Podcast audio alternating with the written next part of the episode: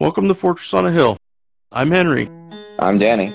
I'm Kagan. We're three leftist veterans that aim to expose the reality of the U.S. military's multiple wars abroad and to illuminate the damage military service does to Americans. American presidents throughout U.S. history have used American military and diplomatic power to force regime change of democratically elected governments around the world. Most veterans come from families vested in prior service, and American generals choose their own, ensuring diversity of thought never interferes with American warmongering. How can we stand by and do nothing while our military kills and destroys lives the world over, while telling Americans that all this death and destruction protects them from terrorists when nothing could be more false. Fortress on a Hill aims to change that. Well, welcome everyone to Fortress on a Hill. Um, have a really great discussion for you today. We're going to be talking with uh, Talia. That's the one thing I didn't ask before we started. Uh, Talia Lugas- Lugacy? Lugacy. Lugacy. Talia Lugacy. Okay. Um, and she is the director and co-writer of "This Is Not a War Story," a film that uh, was just recently released. That um, it, it, it's a very unusual, powerful film. It uh, tracks a ragtag group of combat veterans in New York whose anti-war art, poetry, and papermaking keeps them together, despite the specter of their friend's suicide and the ever crystallizing fact that healing from war is sometimes an impossible mission. So, uh, with us today um, is uh, the director Talia. Talia, how are you? Uh, how are you doing today? Uh, I'm well, thanks, Henry. You know, hanging in there through pandemic times. It's like everybody is just at hanging on the wire. Um, so yeah. Talia uh, co-wrote and directed the feature film Descent, starring mm-hmm. Rosario Dawson, which premiered in competition at the Tribeca Film Festival and was released theatrically by Warner Independent. Despite an NC 17 rating, Descent was championed by the New York Times as, quote, essential to see, a vividness never seen in American film, end quote.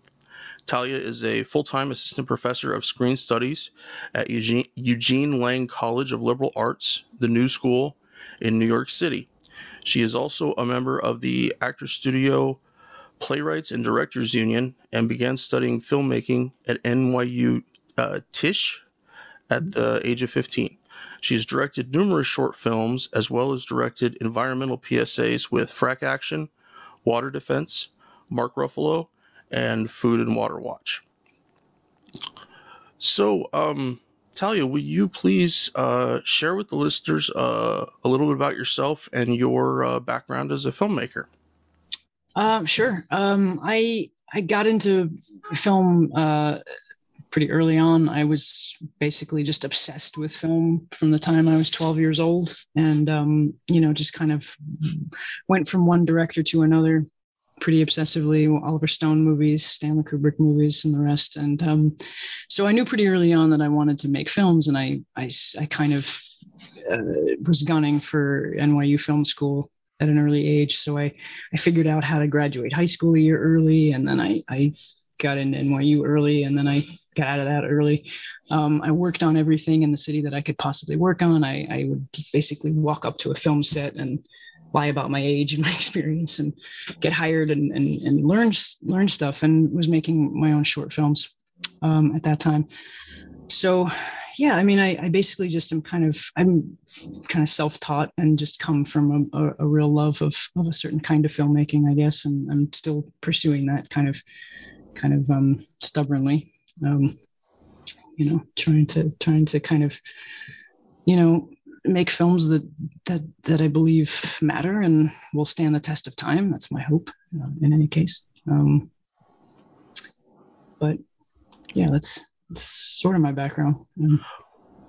If you were to, um, were there any specific films that you really saw as kind of the them- thematic origins of this? Were there any any things that you could point our listeners to that kind of gave you an idea? Um, film wise, no. This really came from personal life. Um, you know, I've I've been sort of contending with trauma my whole adult life, and um, and it comes from a childhood that I, you know I've, I've, spent a lifetime trying to get a grip on. So you know I'm I'm it, this film is is definitely there's a lot of film sources for this, but it wasn't so much the content inspiration. Um, like I would point to the films of Bresson to say that this is where I got you know ideas about actors and non-actors in the same movie and how does that work and you know how far can you take that. Um, but but the but content wise, they're not very related at all um, yeah, I, I, I definitely grew up with a fascination towards um, military culture. Um, I don't have any. I actually I do have a an uncle who's a Vietnam vet, but I never got to know him very well, and he died when I was a teenager. Um, but on my father's side of the family, um, he, he's uh, my father is Moroccan and came to this country in the 70s. His family all lives in Israel, so I spent a lot of time um, as a kid um, in Israel, and I I didn't obviously know anything about the politics at that time. I, I knew that all my cousins and uncles and aunts had all been in the, in the IDF, and I, I did sort of worship that. And I, I had a very early kind of uh, desire to to be in that, and and it was the one sort of identity that I felt over time as I was dealing with trauma. Was the one thing that I could kind of cling to to sort of help me survive. Um, so there's a lot, I guess, more personally going on with this than than than uh, uh, than uh, cinematically in terms of uh, references. Yeah. Um. So, uh, bring us into uh, this is not a war story. What uh, what is what is the film about, and um, what was the experience like for you uh, making it, both as the director and as the actor? Cool. Yeah. I mean, well, the film to me is is about trying to figure out how to live with trauma. Um, I I definitely uh, I haven't seen, and also this was something I found in the veteran community when I got to know people there. That they had also never really seen movies that depicted trauma that realistically assessed the fact that like you fucking live with it your whole life it isn't something that like by the end of the movie you're fine. Like it's it's never been my experience with it. And when i learned how to live with it one of my realizations was it, it ain't going anywhere. You can learn to live with it. You can show up every day and do the things but you, you're not going to you know it, you can't expel it from yourself. So so in, in a way the movie was was an attempt to to portray trauma in through that lens which i felt like i had never seen before in a film um, and then also, as far as the experience making the movie was was absolutely life altering for me because I was I was pulling on these threads that I wasn't really sure that I had the right to tell the story that I that I really belonged here that I could do any of these things. And and and slowly but surely the more uh, veterans that I got to know as I was building this this narrative, it became clear that I had such a kinship, and and it was and what I was learning from them through the process of making the film was how they've figured out how to cope and how their you know humor and their and their tactile art you know eh, with with the paper making and whatnot were, were was it was a way to on the daily you know um, contend with the demons and sort this shit out. So it was it was it was really the first time I had actually discovered a community of people that I liked being around. I'm kind of a solitary type person, and I, I always wondered if there was a you know group of human beings somewhere that I might relate to, and and I seem to have found them. So it was you know the process of making a film was definitely quite a challenge um, uh, from start to finish, no doubt.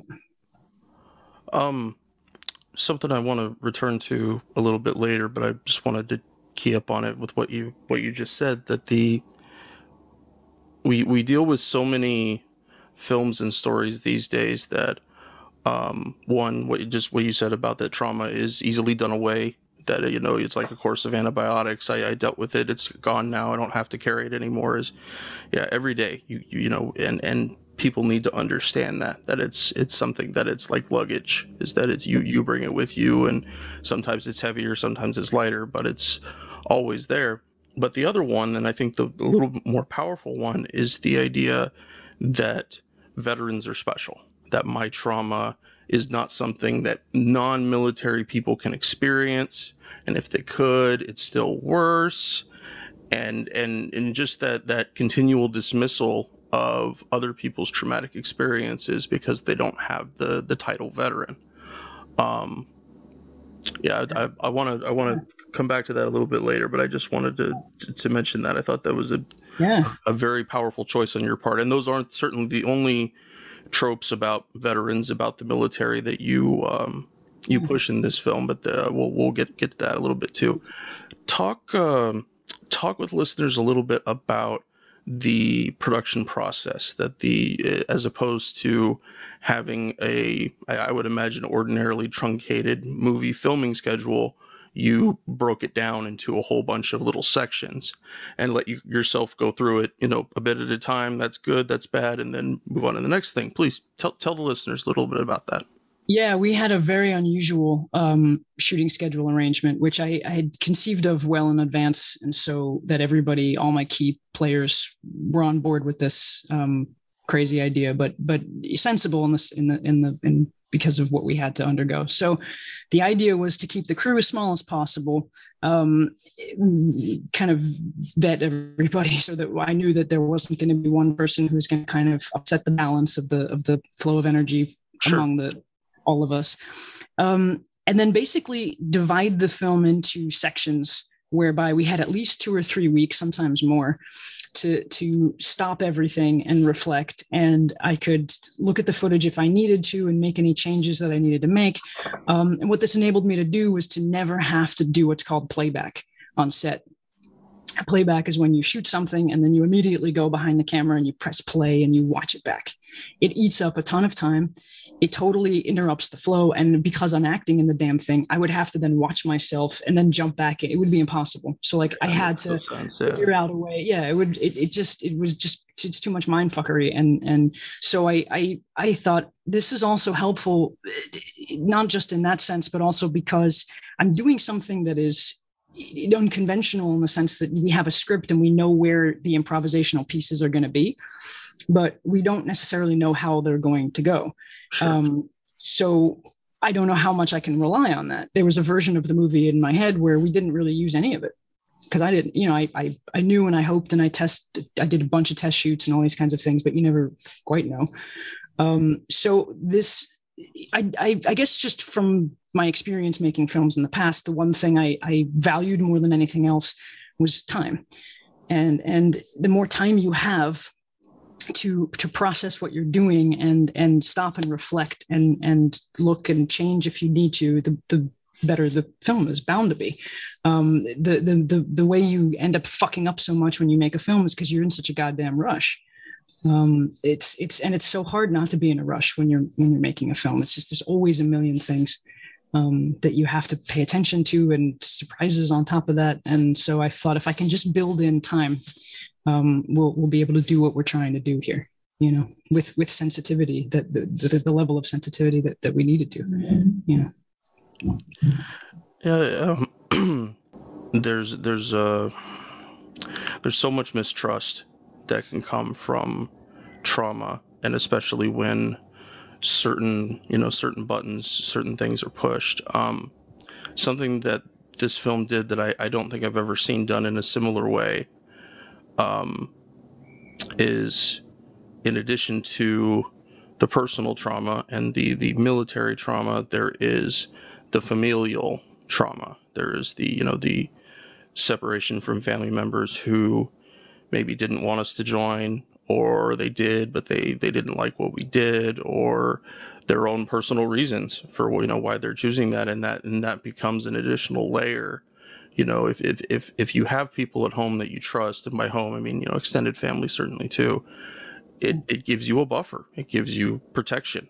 Um you know my uh my relationship with my wife has been something that's been very very healing for me because she and i have established that good kind of trust. Um can you talk a little bit about the film's exploration of of family issues and how how you approach that yeah, absolutely. It was a huge, huge part of the movie. Um, it was very important to me to reflect the fact that you know the impulse to do something like like go into the military often happens because you you don't have that kind of uh, support system that you come from or that kind of clarity with relationships or you know. And I, I was really interested in the connections of that because because of my own experience and the poor choices that I've made, or you know, often because I I don't really come from that uh, either. And and um, so it was important for me to have these these family relationships in the film, but I also didn't want to be too overly descriptive about them because I I wanted to I wanted it to be present, um, but I didn't want it to kind of take over the narrative um, in the sense that you understood too much informationally about what had happened. I thought it was enough that there was the implication there that the family was was disconnected and fragmented, um, and and that that you know led to certain choices um, and and and of course the inability to trust. And the whole relationship between the Isabel and Will characters is about this. Can we even trust each other thing? And and all of the tenuous um, scenes that go on between them that's really what's at the heart of, of all of those. And and so they were you know in terms of the writing process that was the most sort of you know personal aspect of it for me was just that navigating the the, the trust there. And and i um yeah and, and and what comes out of that and they, they seem to, to find something between each other that's the beginning of something you know which is which is you know good it's healthy absolutely. Sorry, I hit mute there for a second. Um,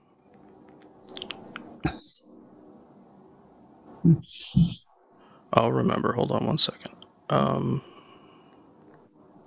oh, um, the I, I really did like those lighter touches with the the relationships outside of the veterans. That it was the story very much centered on them, but allowed that family presence to be there, and also is that you know it's not it's not um it's not always pretty.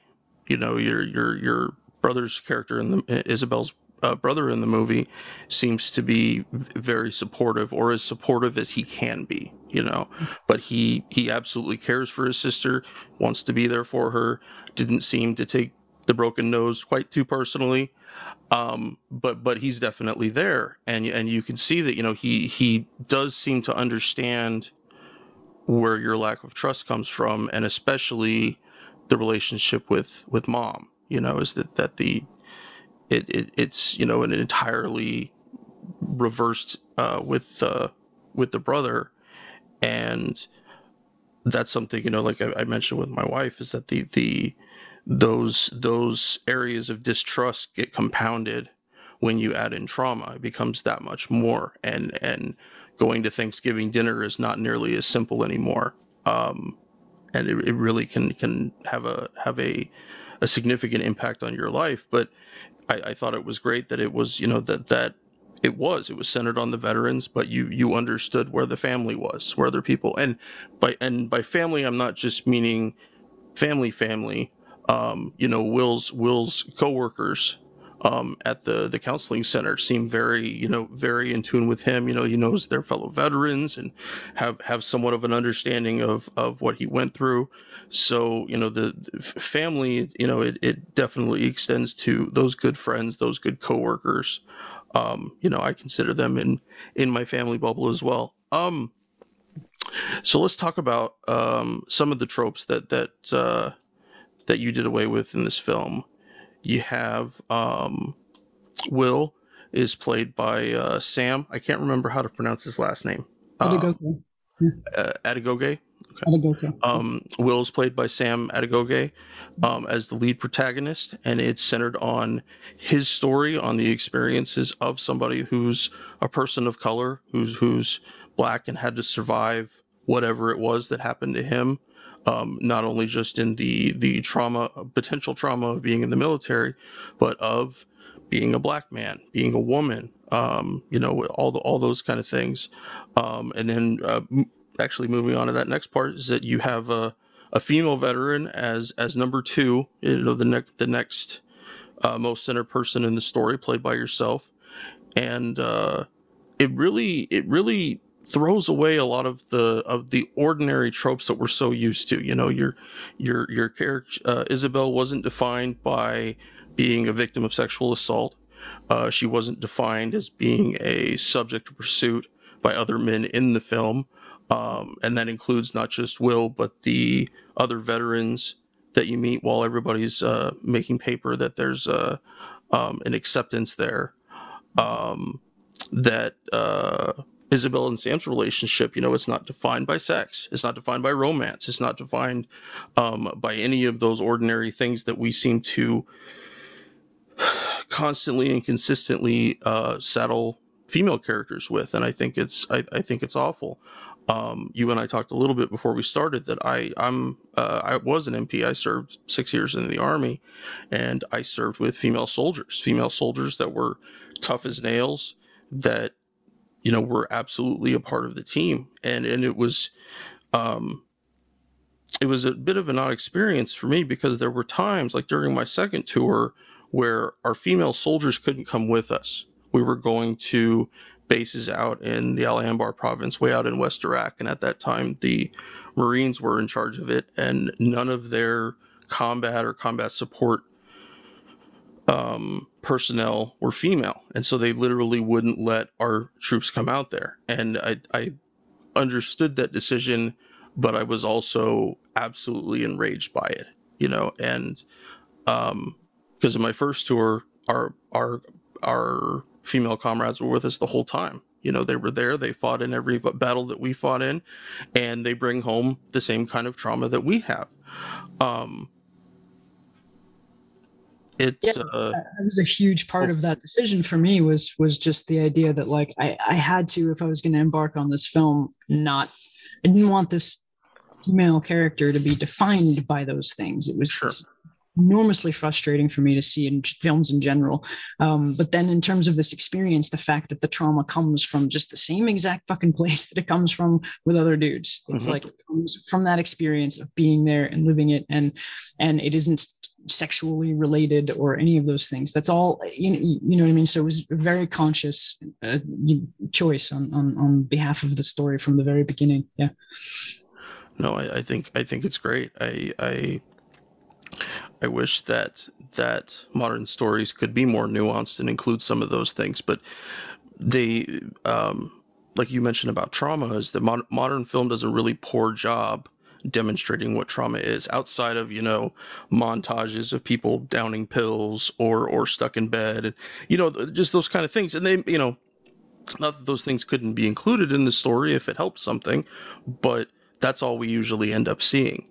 And um i think it's just it's it's absolutely irresponsible and ignorant of of that of, of not understanding the, the all the different facets that can affect somebody's time in the military. And and then of course become compounded that they you know it's like brick a stack of bricks that you occasionally add another brick on and have to keep carrying it.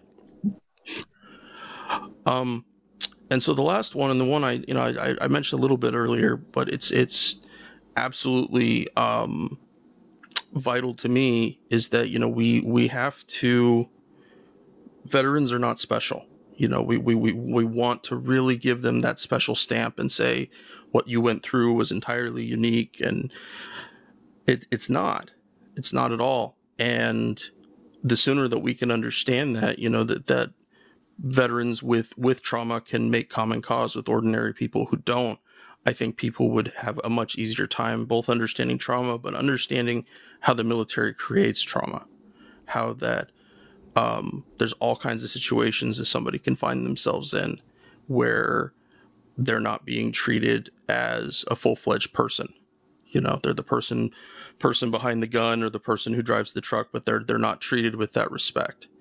Um, but I, I think that it was it did it wonderfully it did a, a really great job of uh, trying to ignore those. And i wanted to ask you um, what what was the experience like creating trust with the other veterans that were in the story? How did you, as a both as a filmmaker but as a person, how did you, you know, I know certainly they needed to become comfortable with you, but you as the new person, both in producing the film and the person in the film, you had to get used to them. Please uh, tell us about that a little bit. Yeah, I mean that took, you know, I spent a lot of time um, with them prior to shooting. I think it was practically two years um, of very regular contact. Um, and you know, it started slowly, but I, I just I was absolutely riveted by the work that they did. And then as I got to know them, I was, I, I have an immediate sense like I know if I'm safe or not. I know if I, you know, I, I, at this point in my life, I have a very good, I think, internal kind of check system of you know if I should leave or not or pursue this or what. And and I all I felt was just like immediately they seemed so lovable to me. And so understandable that I I, I just I could foresee a friendship, and that's just not an experience I've had with a lot of people. So I, but it still went very slowly, and I, I had the the idea that I wanted them to be in the film because there was at one point early on the idea that well I'll write these characters, and you know these guys will help me kind of cast the right person and train the actors or whatever. But as soon as I started hanging out with them, I thought they absolutely have to be in the film. There's no way I'm not doing that. So I, I, I really just kind of it was a process of allowing myself to be okay with this new experience of i really want to trust these people. I want to be around them and, and to be okay with that feeling and allow it to happen. And then to to reciprocate and and and allow them to get to know me a little bit and and and be able to trust me. And i and i i kind of you know that that only happens over time. It's just a matter of of continuing to to show up and to have the relationships and to be honest and to be and i was very upfront about you know my interest in trauma and this where this story comes from and and just trying to do exactly what you're pointing out henry is just the, the idea that like it's this universal traumatic experience. It's not confined to one um, you know select group of people um, and I think the more that we separate ourselves and identify in a certain way, it's it's not helpful. I, I one thing that was very liberating about the experience was realizing that like, you know, I'm not I'm not crazy and I'm not alone. And there are people who had totally different experiences than me in reality of their lives, but we have such a similar experience of life in this moment because of of, of these traumatic patterns. So wherever the pattern may have originated, um, you know, and it took me a lot of years and a lot of time to kind of, um, you know, live with and deal with and understand my own trauma and traumatic patterns as a as a bodily situation. You know how trauma just plays out in your body as reactions and and to contend with it on that level. Um, but very early on like you know whatever thousands of years ago when i started therapy and i was learning about what in the fuck was happening for me one of my therapists basically contextualized my childhood as saying that it was okay, it's PTSD, but I didn't quite understand what she meant. I mean, I sort of did. And she was like, look, it's as if you had been in a war, and these are the things that result from that. And that sentence always stuck with me because I didn't know anything about that, you know, and I, you know, so her comparison kind of it always sort of lingered in the back of my mind. And I think that I, it's, it helped me make these connections that many, many, many years later have kind of, you know, played out in, in this experience, I suppose. Um, it's a very deep subject. Obviously, I could talk for hours and hours about that, but that's the general sort of uh, sort of picture. I think. I have this quote, um, not not so much a question, but just kind of an idea for discussion here. That um, it's from uh, Tim O'Brien, uh, the, the, things they carry. Um, quote: A true war story is never moral it does not instruct nor encourage virtue, nor suggest models of proper human behavior, nor restrain men from doing the things men have always done. If a story seems moral, do not believe it. If at the end of a war story you feel uplifted, or if you feel that some small bit of rectitude has been salvaged from the larger waste, then you have been made the victim of a very old and terrible lie. There is no rectitude whatsoever, there is no virtue. As a first rule of thumb, therefore, you can tell a true war story by its absolute and uncompromising allegiance to obscenity and evil. Now, the the evil part, although that you know uh, there was was some very good discussion, and I really enjoyed the the um, the awareness of the characters in terms of their political knowledge. You know that that you, you don't hear about burn pits very often in movies. You don't hear about accidental drone strikes. Um, you don't hear about starving kids in Yemen. Um, you know, and, and the, these are very real things that go on in our world, but they get pushed to the side way too easily, especially in our, you know, veteran heavy veteran uh, worship that that is kind of just a, a, quintessential part of being an American.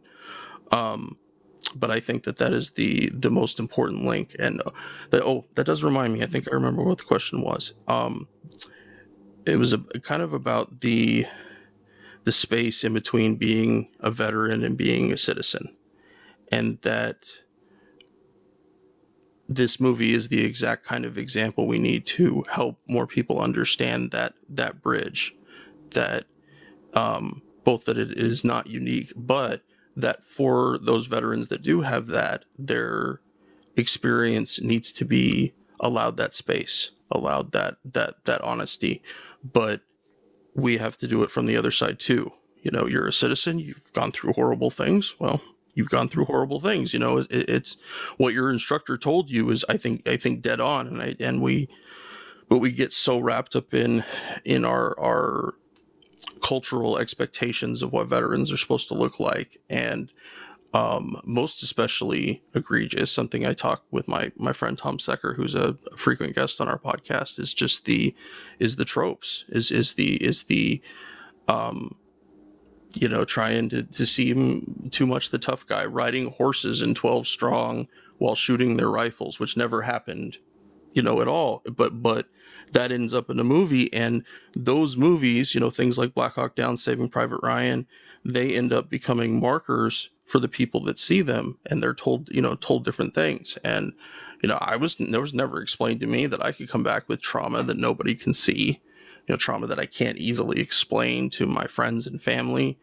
Um, you know, and, and I think that that's that's what they want to do is they want to like exactly what Tim just just mentioned in that quote. Um, is they they want to give somebody uplifting unearned uplifting feelings let's let's put it that way is it and and i've had that i've had that i remember having that for the you know majority of my life watching black hawk down you know, is that it was it was horrible and it, why did they have to do that? But hey, they did it. Good job, guys. Well, they didn't have to. And if they did, why do we think that? Why do we think that they absolutely, you know, people have to go and, and defend what we say is, is the defense of our country?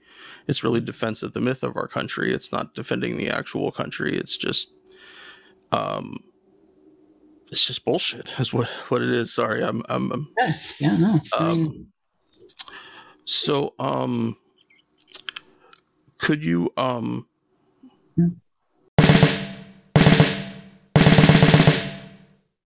Our podcast is supported in a few different ways.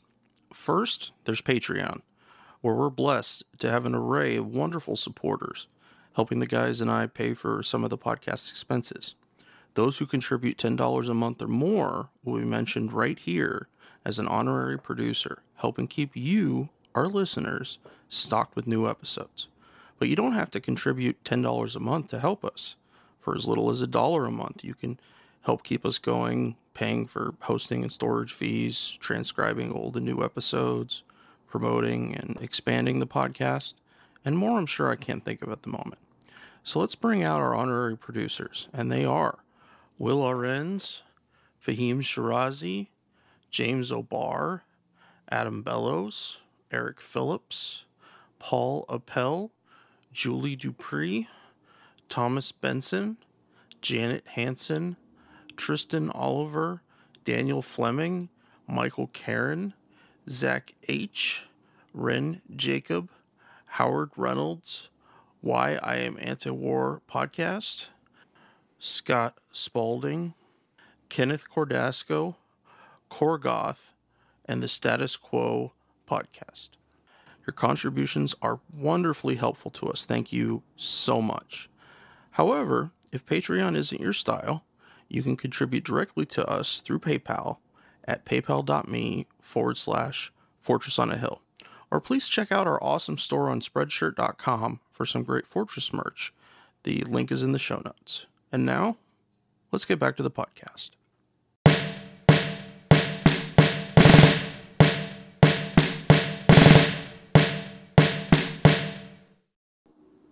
Could you, um, is there, uh, you guys have a festival coming up this weekend, uh, uh, Cinequest? Is that the Yeah, yeah. It's called Cinequest. It's out of Los Angeles, but it's it's virtual um, Oh, this year, obviously. And and so yeah, sun this Sunday, the twenty eighth, um, you can watch the film, and then there'll be a Q and A with um, myself and um, Eli Wright, who's a Iraq veteran and and one of the actors in the film, um, and pl- who plays himself, obviously, and also Sam Adegoke, um, our actor playing Will, and uh, executive producer. Um, Rosario Dawson. So all four of us will be on deck for a Q and A. Should should be interesting. I mean, I'm I'm I'm hoping that we'll we'll get into some deeper topics, but it's it's a film festival Q and A. It's not going to dive as deep as you and I are are attempting to do. So Sure, I sure. appreciate a conversation of this kind. You know, Yeah, yeah. No, I will. Um, I'll share that online. That that's coming up, and see if we can get get a few of our our followers. I'm I'm planning to to watch it myself, and maybe I can inject a, a question or two in there. That's a little maybe maybe a little different. We'll have to wait and see. Like you said, it's a it's a film festival. Um, yeah. Th- there was a lot, uh, Henry, in what you were just describing that I would love to just sure. No, no. Go ahead. I'm sorry. I didn't. Yeah, yeah. Go ahead, please. um just there, there's so much in there to unpack and and you know it reminded me that one of the first you know kind of conversations that i had with the the veterans that i got to know as we were preparing to make this film was obviously we talked a lot about movies. And so you know and it was interesting to me one that like so many of, of the veterans that i got to know are film buffs which i just think is hilarious and great. And and it just gave us such a great point of entry and we could talk about all the movies that we hated and why we hated them and for all the reasons you're describing. And i i just um you know i, I, I there was one part of what you were describing in there that that um that, that called out to me that i it was about the idea that that there's this irresponsibility i guess with with movies and the tropes that they present. And and that's true. And i and i think that one of the things that i i was adamant about you know with this film and also with my last film was that like it has to be done a certain way to retain the story. And the reason why you see all these fucking tropes in movies all the time is because they cost so much money and you need so many producers and you need a studio and you need da, da, da, da, all these things to finance your film. But at this point in time, you know, you can you can finance with s- such a smaller it's such a smaller scope. And what that enables you to do, yeah, the work is a million times harder and you have to wear 50,000 hats or whatever, but but you have control over the narrative. Mhm. If I had ever tried to bother raising real studio funding for this film, I never would have gotten it because they would never. You can't have the anti-war message wrapped up with the hero veteran thing. It's all No. there's there's a there's a there's a way to do things in that world of film of movie making that just you know doesn't apply to the thing I was trying to do. And so be, because we stayed small, we were able to to keep all of this stuff intact. Um, that's really what it it hinges on. There isn't somebody over over my shoulder saying you have to cut this out, you have to have them fall in love, you have to do this, this, that, and the other. And you know, it- that's what it depends on. It is for this demographic and do that for that demographic and it Mhm. and everything continually gets gets watered down and like you said it, it retains no validity no no truth other than the some of the universal truths of of combat and and stories where people are put in, in horrible situations um Yeah. but I'm glad I'm glad you mentioned that. You know the about the you know the other vets being being film buffs. You know that it's it's we we don't we learn so much about military culture and about being in combat from those places. But what, one thing we, we don't do with TV, pretty much TV and movies in general, but especially um, war movies, is attempt to separate the the cinematic from the from the truthful. You know, is to really dial down into what those are. And and it- it- Danny uh, Danny mentions this often, but I it's one of the few philosopher things I rem- I actually retain. So I, I guess I can claim a little a little credit for remembering it. But there's a a thing that uh, a quote from Marcus Aurelius that talks about finding truth in something and about scrap scraping away all the layers is about you know pulling everything back and trying to find out what is really truthful what's really honest and um and I can see that you know everything that you've shared. You know that the taking taking smaller steps in between shooting, getting to know the veterans over a long period of time, which you could tell that that you know you you seemed a little your character seemed a little uncomfortable meeting them, but they were totally cool. You know they were like, hey, please, you know, and and some of that I think there's there's we- all have presumptions. You know we're not we're not exactly sure, but we know the look. We know the look on someone's face. You know that that that trying to trying to find uh a mental soft landing, just once here and there. You know, a few friends to listen, uh, um, and and hopefully uh, some some better support. You know that the and and the movie, I like I mentioned earlier, I think it did really well with that. I think it did really well blending both the the family and the friend support to our veteran protagonists. I think they did a, a really good job, but they didn't make it about them. It wasn't about them. It was, but they were. He said it was a it was an honest inclusion of of what that would really look like in real life. Um, aside aside from going to Thanksgiving dinner with the full table and arguing with Grandpa, you know your your your war wasn't as hard as my war was, boy. Um, um, but that, but, but yeah, no, so much of our, our expectations, I know my personal expectations when I joined the army were entirely shattered because I believed these different films. And it had certainly taught me that, that, you know, war is awful, that you're going to be put through things that you won't understand and you can't quite quantify to people. But, um, see, I had a point. um, well, I think I mean I have a similar like relationship to these war movies where like you know I would watch Born on the Fourth of July all the fucking time and Apocalypse Now and I love this shit and of course it's just horrifying, yeah. but it's it's so intense and you, it is you just it, even in its most in its its harshest depictions it's still and, and tim o'brien points at this all the time you know it's it's just it's scary to think that that's inspiring you to, to go do that. It's it's it's a crazy paradox but it's very understandable too. It's it's such a it's such a human i don't know it's it's, a, it's part of human nature to to want to i don't know do something extreme and test oneself or uh, you know i don't know but I, I definitely had that going on as a young person all the time you know.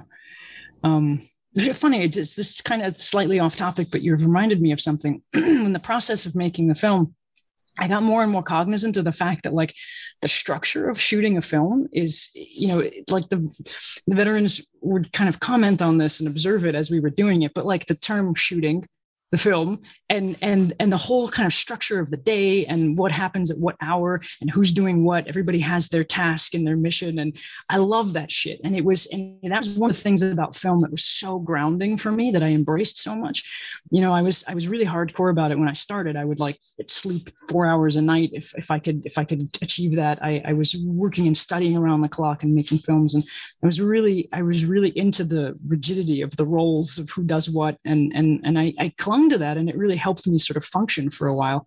And I, I, think i embraced it to a fault but it's just funny that there's a lot of similarities between how a film set runs and the necessary hierarchy and, and all of that um, and and and military culture. There's it's there's a lot you know I, I wonder if i if i thought through that a little bit more i could come up with you know uh, dozens of examples but we definitely had a fun time during the shoot observing all of those things. It's it's, it's you know not a coincidence you know i think there's something to it Anyway. Um, Sorry, that's a tangent. it's okay. It's okay. It's okay. Um, a friend of mine, um, I haven't talked to him in a number of years now, but I, I served with him in Iraq, and he talks. He had, I I know it's a quote from somebody else, but about uh, the greatest game being man. That combat gives you a high you won't find pretty much anywhere else. I mean, and and and and it, it, it makes sense, you know, you, being near death, your adrenaline, your cortisol levels, everything that Im, Im, imparts that into you, but it also makes you can make you an addict of sorts, and some of the movie tropes we're talking about feed right into that. That they, you know, that they show the good parts, ignore the bad parts. You know, not the we we don't you don't see friendly fire very often in movies. Like I mentioned earlier, burn pits we don't see, you know, in movies. Um, we also don't see taking um, criticism of of political leaders in terms of the war taken to that far of a level as well. That it would be it, it almost probably by some people it would be considered anti-American. I consider it very uh, pro-American because it's honestly reflecting us. It's not trying to live up to the myth. It's saying we need to decide what's myth and what's and what's fact.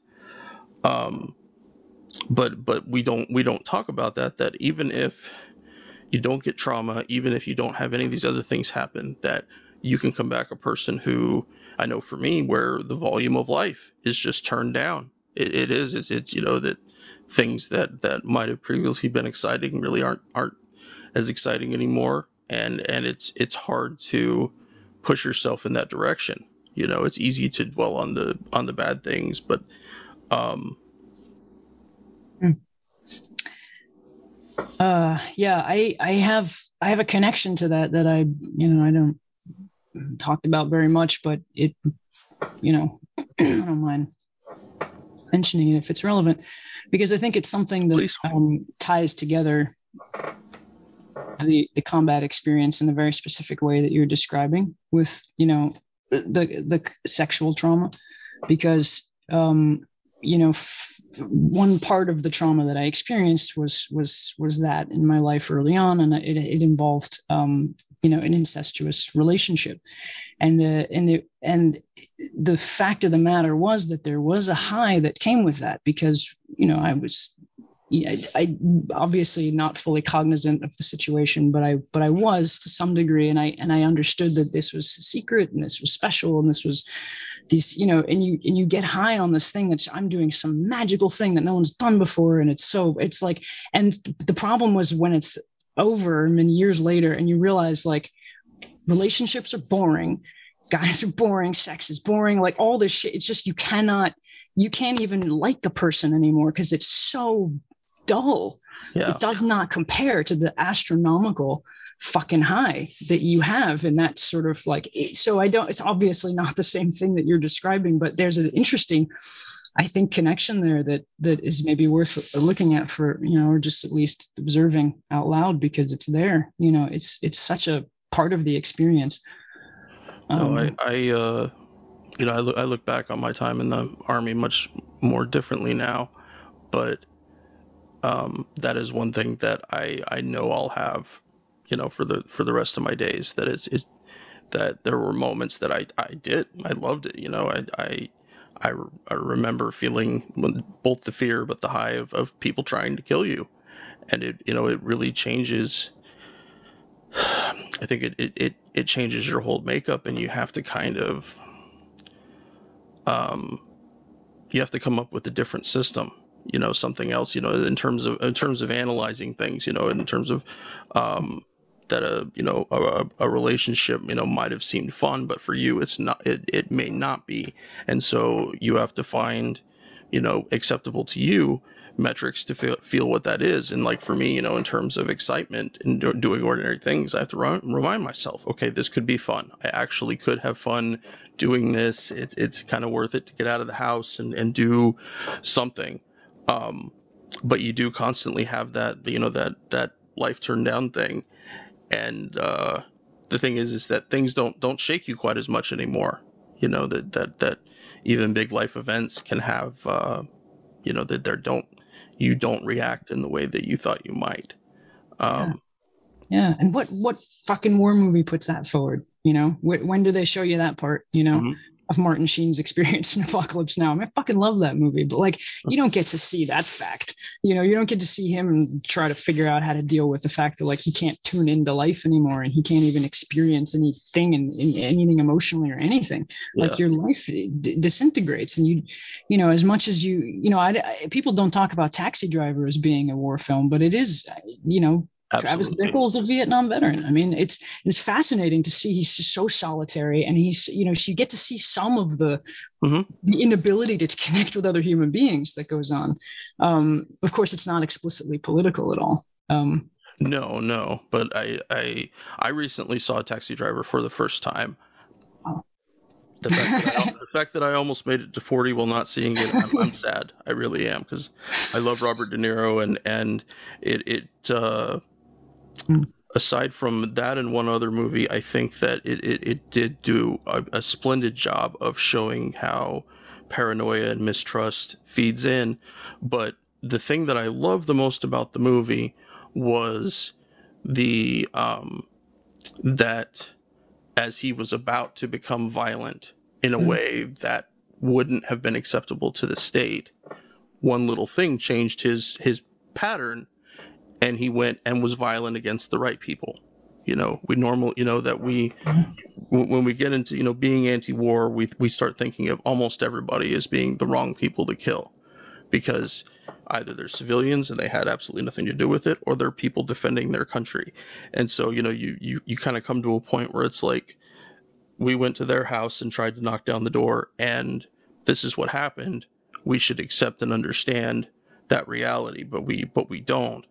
Um, but no, you expected. You expected in Taxi Driver. You thought that Travis was going to try to kill the senator, and everything lined up. Everything was, you know, and then one little thing, and that's the thing that people miss is that veterans and well, human beings, in, indeed, that if if that happens, that it's going to explode. Where it explodes, we're not certain. And I don't mean every veteran is going to explode, but that person in that kind of temperament and isolating themselves, finding people or ideas is the enemy, all that kind of stuff. Um, but I thought they did a really good job with the the, the paranoia part of that, the mistrust and the um, and not sleeping. He talks about that so much, and I I do okay with sleeping these days, but I have so many friends that either sleep in terribly small chunks or they really don't sleep at all and and and and that it, it's a it's a really hard way to live life especially in combat when you when you need to to get some kind of sleep. Um but the other one i wanted to mention real quick and um was uh, from heaven and earth oliver stone's third vietnam movie that the portrayal i can't think of the fellow uh, steve the marine corps the the staff sergeant that ends up marrying um uh I, always it's Lai Lee or Lee Lai. I always mix up the order of how you're supposed to say her name, but um, but you see, you know, he comes home from Vietnam. He's very clearly drinking a whole lot, and then and then just a little bit later, he he kind of dials it back, and you see it. It just all kind of comes out, and that's the that's the needs to be held within our idea of war is that yeah some people might come home okay. They might come home seem all right happy to be at home. Three four years later it's it's it's and and part of it um and it's some something we haven't we we discussed a little bit. You mentioned it with with working on a movie set is about the creation of family in the military or in your case being on you know you're with this this group of people. Some of them you maybe like some of them you maybe don't like some of them are just abhorrent to be around but they're part of the the net. They're part of your your support net. And then one day the end of the military comes and you've been through the or or if you change units, it can happen. You know, for somebody's in the army a long time, this process happens over and over again. You know, they will go on five deployments. That's five different sets of military family that went with them. And each time there there's a loss. There's a and and I know that I felt it myself. Um but we haven't i don't think that we've even included that too you know to understand what that really does to people um over uh over a long period of time. Yeah no there's loss there. It's law and and you don't it's not like you have time to contend with it you know time no. to digest it. Just file it away and it just becomes part of who you are now. Just more loss you know. Yep. never have time to grieve and and so much time might go by that you don't even know what you're grieving for. You may not even make the connection between that experience of loss and grief with that actual incident. And, Have, you know, having um, uh, specific times of the year when certain anniversaries of things come up, and even mm-hmm. if you're not thinking about it, you'll you know that a date will go by and be like, "Wow, that was such a fucking hard day. How did that? Oh, I totally forgot." But yeah. Your insides, they don't forget I mean, mm-hmm. it, it, it, I I don't know what calendar they're following, but they don't forget. You you hang on to it, and um, you know, yeah. and, and and it it's uh, sorry, I don't have a second thought there. No, no, I I I think that it's like that. One of the things that helped me so much to start to deal with the trauma that I had was to understand it, just what it was doing in my body. Just like to listen to what's fucking going on, like, yeah. yeah. And then I started to be able to cope, you know but it really was like my body knew more about it than I did, certainly, you know, and and just being able to like respect that and make the space for it and, sure, and sure not try to shut it down or sh- put it away or or or tell it not to be there. I mean, shit, like self-loathing alone has taken just years out of my life. You know, just like I shouldn't be going through this. I should be better. I should know what to do. I should. It's all that shit. You know, it doesn't. But, it. I mean, um, that that goes back to our our our you know our predefined ideas about trauma. You know that mm-hmm. there there are quick fixes, that there are you know a, a, couple a couple pills and a, and a little bit of therapy, and you'll be you'll be good to go. And it's it's not like that. And and um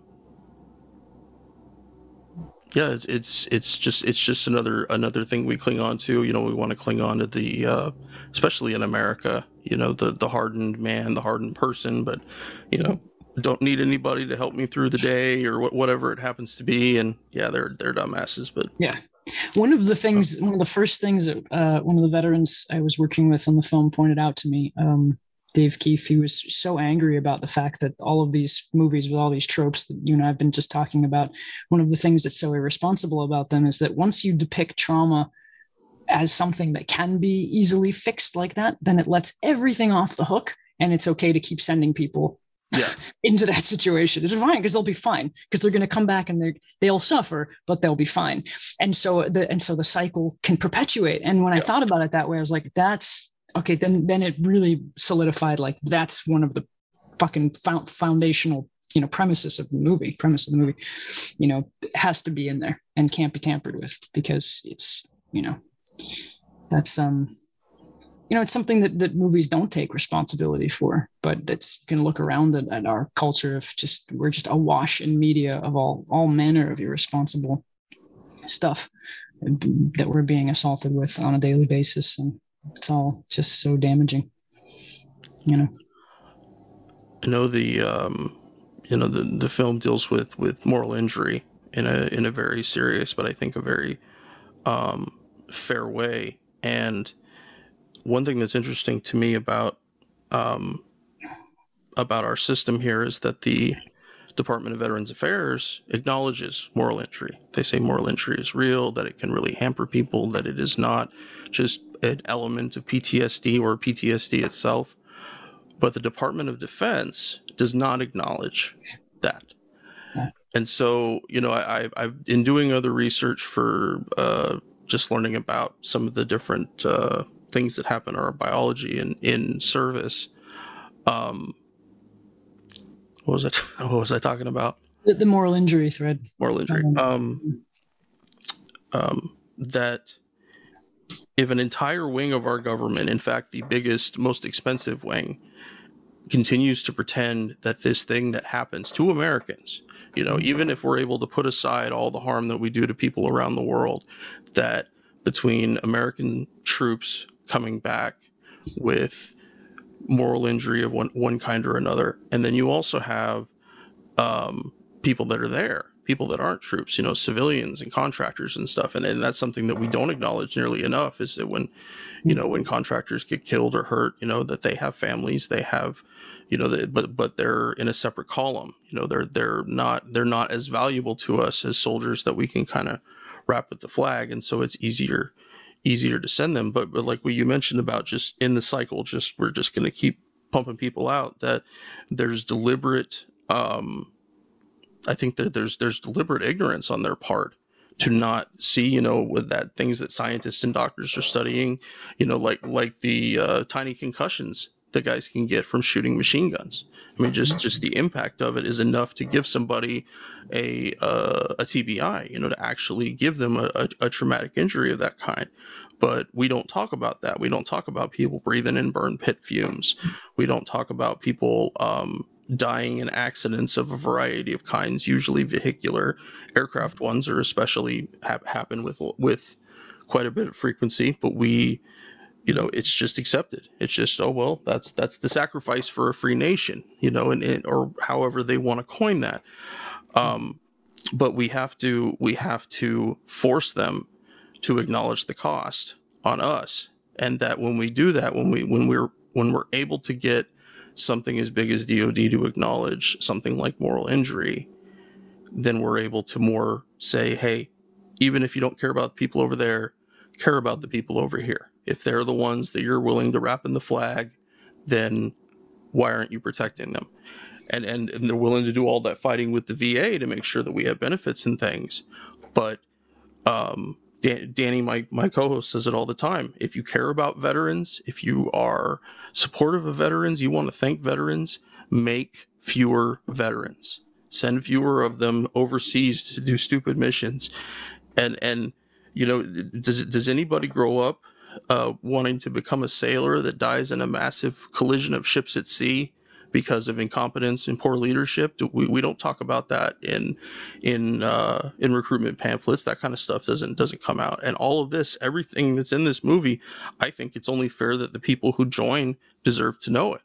But you know, it depends on a lot of life things. You know, culturally, we all have different views on the military, and sometimes, you know, the hardened guys are just like, "Hey, I don't care anyway." Anyways, but um, it's much harder to ignore the pain and suffering of your own people than it is people that you you feel have no agency. And I, I'm not, I'm please don't misunderstand me. I'm not knocking the agency of of lots of people around the world who have been victimized by military operations in one way or another. But um, that's where it's. I think that's where it starts for most people, where the anti-war type of yeah. thinking moves in. Is that okay? Well, this is this is not the way the troops should come home. This is not you know how are they supposed to have their lives? How are you know we are on the podcast we talk a lot about the the tradition of the citizen soldier. Mm-hmm. how do you return to being a citizen carrying all that with you you know? Our culture doesn't have that institution right? To, that that kind of ritual of of uh, integration no no. all, right? I mean yeah that's um, it, it's interesting it's what you're describing made me kind of remember when i initially years you know started writing this I, I, immediately what i gravitated towards was was you know i would just kind of plant myself in the library and get a whole giant mountain of books all that i could find that were personal accounts of people who who were in the in iraq specifically so i was thinking like okay is this what is this? You know this is there's two conflicts right now. There's afghanistan and iraq. And i immediately went towards that one because to me with my minimal understanding of what the fuck was going on there that seemed to me objectively so wrong. Like, okay, that you going to Afghanistan sort of made some sense after 9-11, kind of like I, I that whole period of time for me was disastrous. But I understood, like, I was interested specifically in the experience of somebody who was engaged in, in that particular occupation because as a civilian, that's what um, it stood out to me as being like, well, how do you stomach the the look the wrongness of that, right? Um, uh, you know, and but I, I yeah, I don't know if that makes any sense, but that was my, you know, because it just because that invasion seemed so, you know, just fucked from the beginning. Like it's just such a fucked idea, you know, um, and and you know to talk to you know, uh, people who have even less of an understanding of the situation than I did, thinking Saddam Hussein had something to do with 9/11, all this insanity, like such propagandist bullshit you know and and but at the time you know when it was happening you of course couldn't say that. You there was there was such a, a backlash against um speaking out. But um you know over time it became possible to do. Um but anyway that was i don't know how that but it, i think that that's the moral injury thread. It was in the very beginning it was my my kind of what is this thing? You know it was it was specifically about um, that experience and and suicidal ideation in relationship to that you know.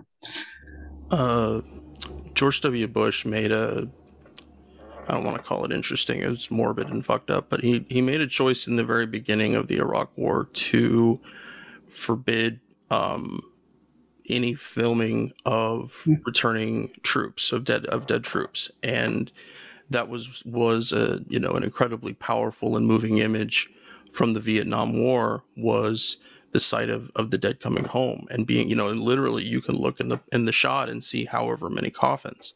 And so you know in in line with the, the idea of DOD just completely disavowing it that someone made you know made the very conscious choice to remove that from our ability to have a discussion. And then you also have newscasters who some of them I think are, are doing a, a, a little bit better on on the critical parts of it.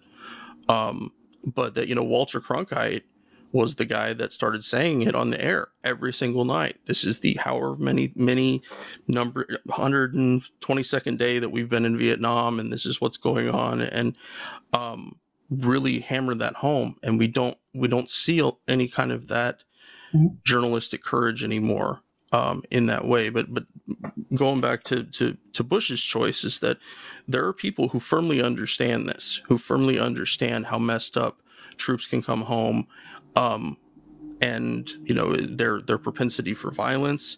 You know, I don't think. I mean, percentage wise, it's you know not a lot of veterans I think are are overtly violent, but I think a lot of them are can be very close to that line. You know that, that we see what happened with uh, what happened at uh, in the Capitol on this on January sixth. Um, but I also think those guys are looking for meaning. They're looking for that return to the military family, the the cinematic, the the you know the production family. They're looking for a, a, meaning because they they felt that they had a great amount in the service and they're they're trying to return to it. And you can't I can't blame them. But the reality is is they don't even comprehend that these these things are happening. They don't comprehend what they've been robbed of, and they're still putting their trust into you know U.S. foreign policy writ large, which is just absolutely asinine.